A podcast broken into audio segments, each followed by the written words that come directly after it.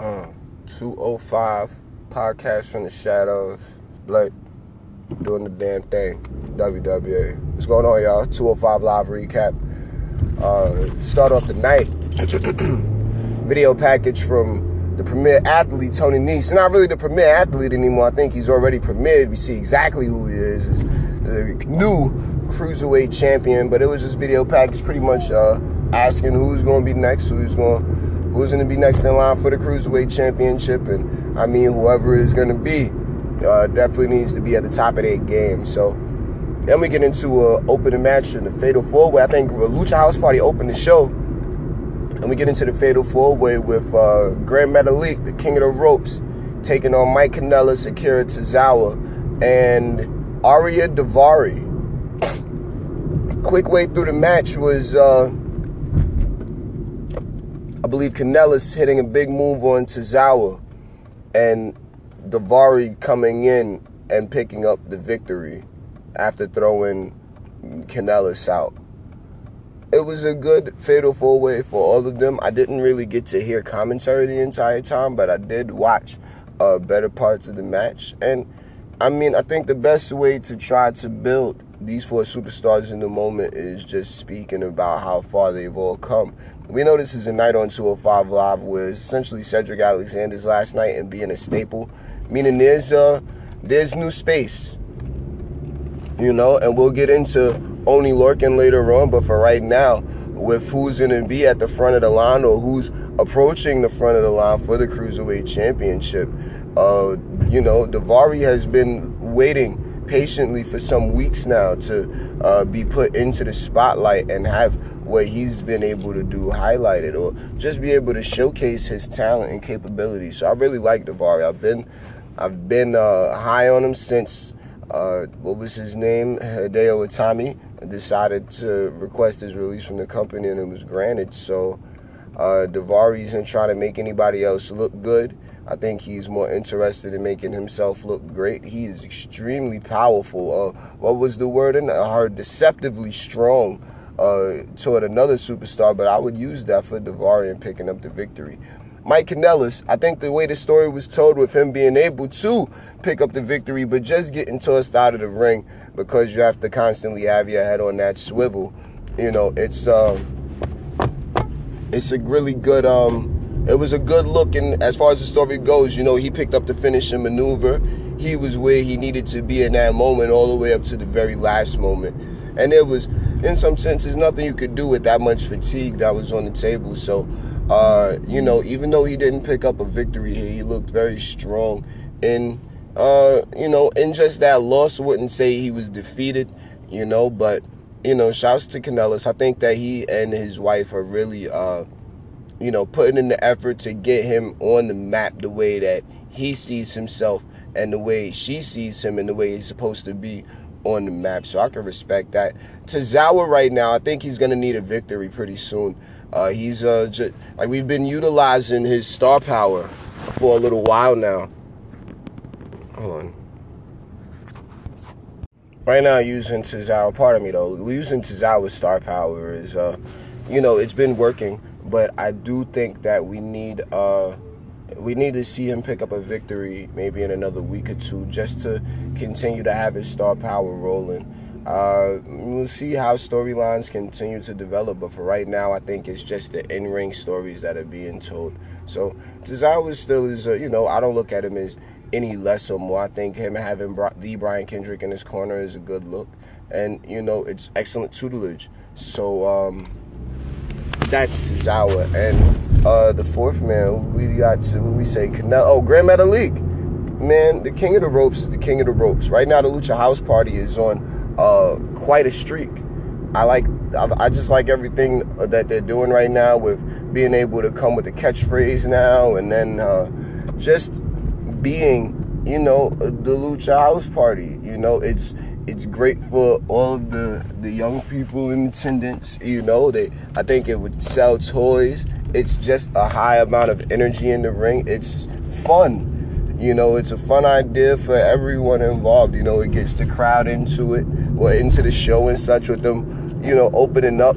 I mean, for 205 Live wise. And they're all extremely capable in the ring. So it's just really like a full package with the Lucha House Party. And Gran Metalik is uh, one of those staples for them. You know, like all three of them, you can't you can't say one without thinking about all three, in my opinion. And you know, I just think it's a good look to have uh, him showcased in that Fatal Four Way. And then we got a good Fatal Four Way on 205 to open the show, so that was awesome. So I enjoyed that. Was so I enjoyed that segment altogether, and you know, I can't wait to see how these guys' stories uh, continue to develop. Um, look over next at uh, Drew Gulak and Humberto Carrillo having their match set up for next week on 205 Live. We know last week uh, Drew Gulak attacked Humberto Carrillo while he was going up to the top ropes in his match against Gentleman Jack Gallagher to teach him his form of lesson. And uh, while he got, you know, uh, Gentleman Jack disqualified and had him lose the match and pushing Humberto down and beating him up, Gentleman Jack had enough, grabbed his fist, gave him a gave him a Blackpool headbutt or however, whatever it's called. I, am you know, anyway, gave him that, and now, you know, we're in, we're we're a week away from seeing these guys go at it. Humberto Carrillo and Jack, I mean, excuse me, and Drew Gulak. I don't, I don't know who's gonna win that. I know that, you know, Drew Gulak has been really, uh, really trying to advocate for the mat-based technique, and you, you know, Humberto Carrillo is more the high risk high reward type of offense. He's, you know, a high flyer. He's very talented, you know, and his aerial offense is literally his go to. So it's going to be a nice little dynamic, a, a clash of styles, if you will. And it's going to be a good match, I'm sure. Lead into the main event with Oney and Cedric after they had a quick backstage interview. Uh, you know, it was a good match.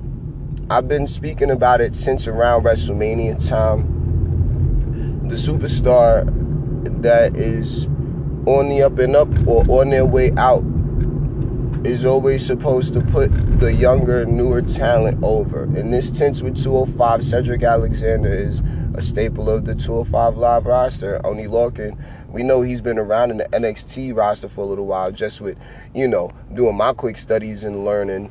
But you know, on 205, he's still brand new. So with uh with that, he's going and taking on Cedric. He picked up the win against Cedric, but not not without having an outstanding match from both sides. You know, Oney Lorcan seemed as if he was, uh, you know, a little bit more of a bad guy, but just being able to see why he wants to be at the top of 205 Live. You know, with two spots uh, needing to be filled. Really, three. I mean, now nah, Ali's been going for a little while now, but you know, Buddy Murphy heading to SmackDown, Cedric heading to Raw, you know, showing that 12-5 Live is definitely a starting point where one catapults from. You know, it's uh, it's just a really good look for all of the superstars involved. I think that Oney Lorcan can definitely have a a true impact on the cruiserweight division. I don't know if he has the look all the way, but that's not really up to me. I think he has all of the in ring tools to be able to be a power player on the 205 live roster. I, I think that uh, I think that the general manager respects him. You know, I think he enjoys his in ring work just as much as a lot of us do, and he'll be willing to bring us something uh, awesome. A match for Oney uh, going forward, just on some not well, not a prediction, but just me trying to, you know, maybe call out something I like. I'd like to see as being a part of the authority in the new era of WWE.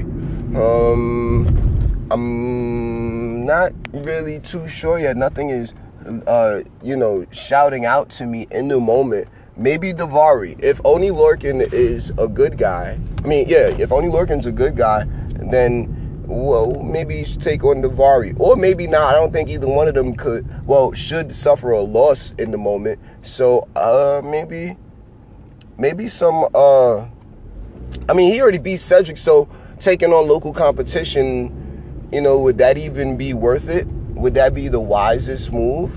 You know, I'm not, I'm not sure. And so, there's a couple of directions that Oney Lorcan can go. I just would like to see him utilized to the best you know, and Uh, I mean, you know, he has he has a mean streak to him. You know, we seen how he reacted when Cedric Alexander knocked the jacket off the announce table.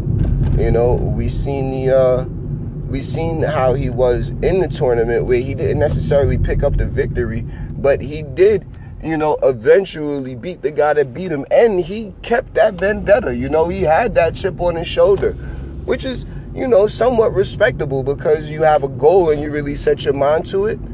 You know, it's, uh, I think it's just admirable that he really, uh, you know, stuck around and saw that through. So now he wants to see himself at the top of the locker room. Excuse me or the top of the 205 live roster.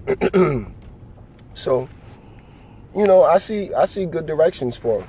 Either way, that was 205. I can't wait for next week so we can come through with uh, even more detail as far as the show went. But it was a good show this week. You know, we're a bunch of weeks out from Money in the Bank, so I'm sure we're gonna start. excuse me, building toward a cruiserweight championship match.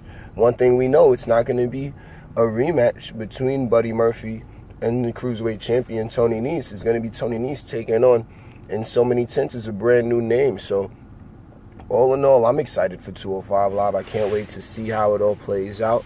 Most exciting hour of television, most impactful, most competitive show in WWE, arguably, and uh, hardest hitting. So, with that, this is Blake. Shout out to everybody brings you the podcast each and every week. Thank you, WWE, for uh, giving us yet another offering in sports entertainment. It was a very fun week, Superstar Shake-Up week. A lot of people went to different places. Teams were split up, and it, it definitely uh, lived up to the name. Uh, some people on the internet would argue if it lived up to the hype, but I'm not even going to go uh, into that right now because I'm just happy that we're gonna get to see some of these fresh faces and fresh matches, just like Triple H said all the way back then in December. So, with that, I will catch you guys next time. Peace.